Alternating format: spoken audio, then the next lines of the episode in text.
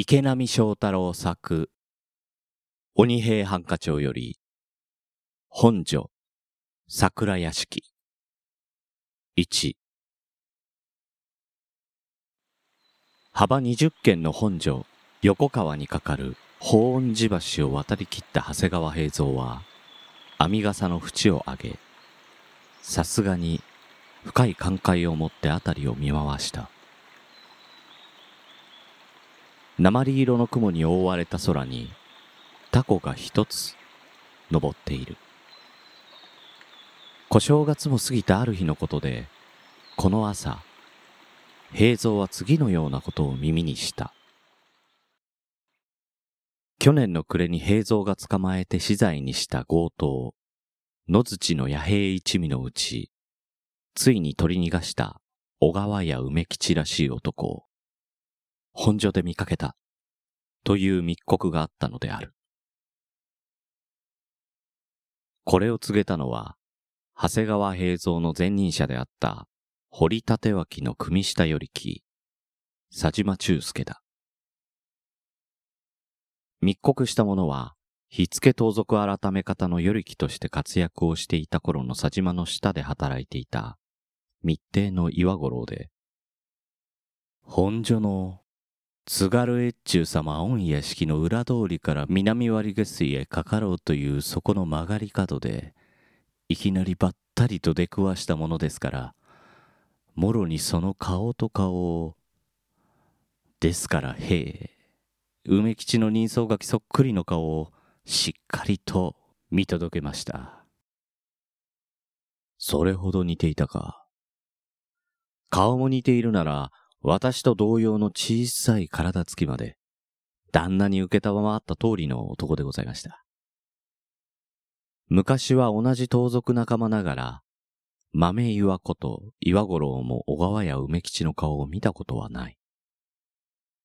しかし、まだ牢に入れたまま処刑を済ましていない、野槌一味の小房の久米八の口から聞き取って描いた梅吉の人相書きの出来栄えについて、ええ。まさにこの通りの面つきです。柳島橋で梅吉を捕らえ損ねた同心の竹内孫四郎らが太鼓判を押したほどだ。その人相書きを脳裏に叩き込んでいた岩五郎の目に狂いはあるまい。はっとしてすれ違った岩五郎が何気なく行き過ぎ、振り向いてみると、小川や梅吉の姿は角を曲がって見えない。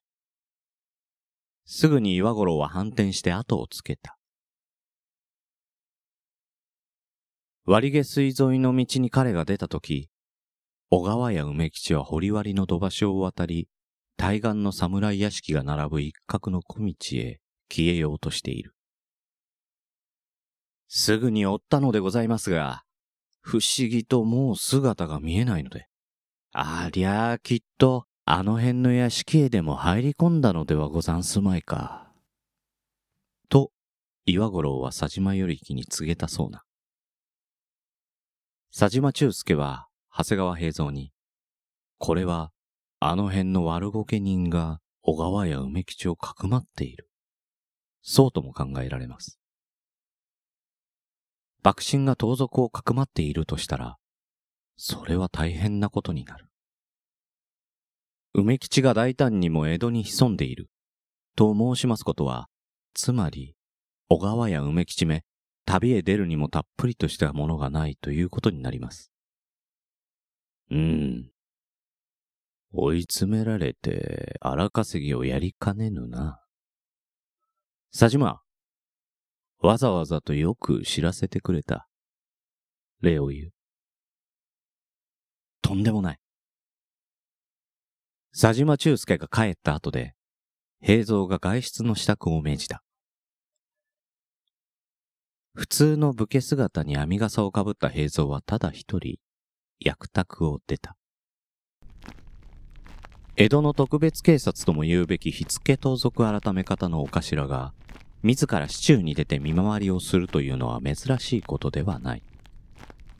前任者の堀立脇も5日に一度は市中に出たというが、長谷川平蔵にとっては就任以来、初めての市中見回りであった。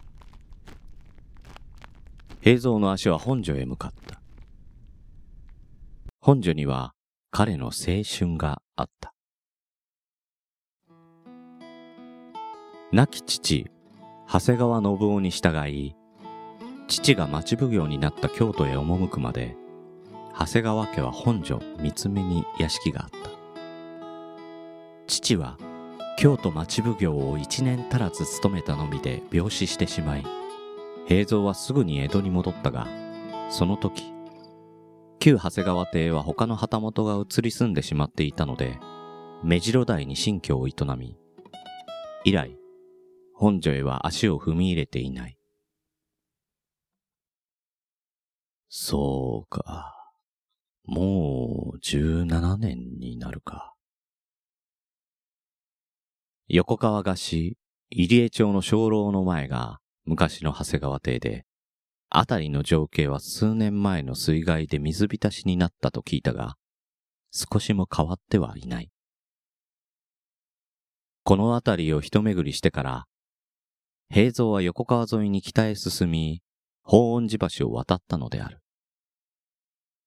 すでに小川や梅吉の姿が消えたという南割下水近辺を平蔵は巡回してきていたが、別に変わったことはなかった。梅吉が他国へ飛ぶための金を急に作るべく、手段を選ばぬ方法で盗み働きをするだろうことは、平蔵にも察しがつく。梅吉を一時も早く発見せねばならぬ。と思いつつ、平蔵の足は何者かに吸い寄せられるように、入江町の宮廷から法恩寺の方向へ進んでいたのだ。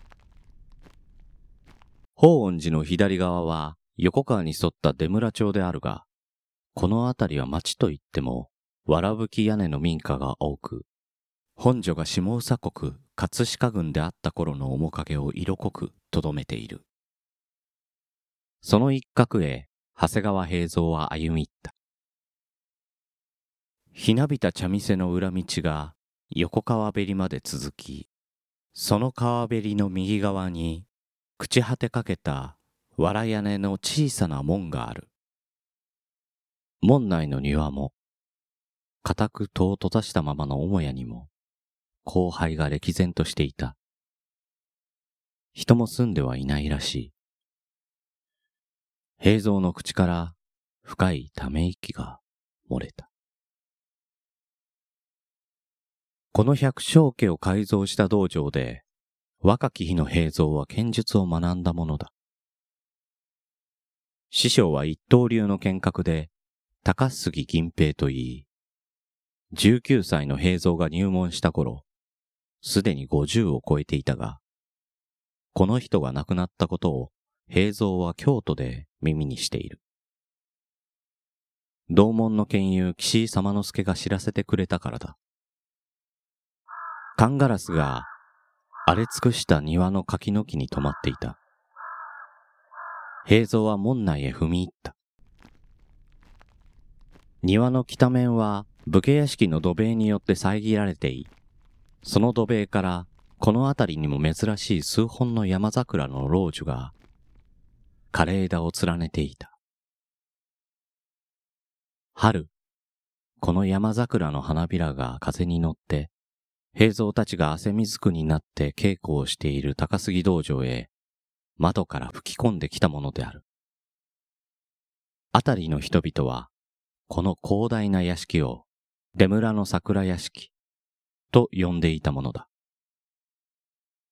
桜屋敷は、昔からこの辺りの名主を務めていた田坂直右衛門のもので、戦乱の頃、当時の田坂家は柳島村の名手渋井家と共に多くの村民たちを屋敷内に収容し、離散させなかったと言われている。平蔵が高杉道場へ通っていた頃、十代目の当主が74歳の老齢で桜屋敷に暮らしていた。数名の奉公人と孫娘の房を相手に漢実を送っていた田坂直右衛門老人の顔を、平蔵は一度も見たことがない。だが、孫娘のふさとは、ご門人の方々にこれを差し上げるよう祖父から申しつかりました。爽やかな工場とともに、下男が打ったばかりのそば切りと霊酒を下女に運ばせつつ、道場へ現れた18歳の房の、まるで剥きたての腕卵のような、と高杉先生が評した、その初々しくも、乙女の行子みなぎり渡ったふくよかな顔、死体が、今も横川べりに沿った小道から、ここへ現れてきそうに思える。あれから、もう二十年の月日が流れた。これは誠のことなのか？呆然と考えに浸り込んでいた平蔵が、ひやりと殺気を感じたのは、この時であった。振り向いた平蔵の頑丈に鋭い破風が真っ向から襲いかかった。飛び下がる間もなかった。むしろ平蔵はのめり込むように相手の懐へ体当たりを食らわせておき、これをかわした敵へは構わず、そののめり込んだ姿勢のまま数巻を走りつつ、対等を抜き払った。敵が笑ったのである。背後からのニノたちに対応すべく、早くも腰を落とし、見返った平蔵が驚きの声を上げた。サマサマノスケではないか。うなずいた中年の男は、まさに剣友、岸井様之助で、若い頃と変わらぬ木綿の筒袖に、カルサンバカマをつけている。二人は同時に刀を鞘に収めた。サマー、ここにいたのか。お前が帰ってくるのを、あのえのきの木の下で見ていた。よくここへ？ど月に一度ほどはな、近くに住んでいることだし、まだな、押上村の春慶寺にいるのだよ。小太りの平蔵と比べ、背の高い、がっしりとした体育の岸井様之助の精悍な風貌は、昔と少しも変わらぬ。とても平蔵と同い年の43歳とは思えなかった。さすがに本所の鉄だ。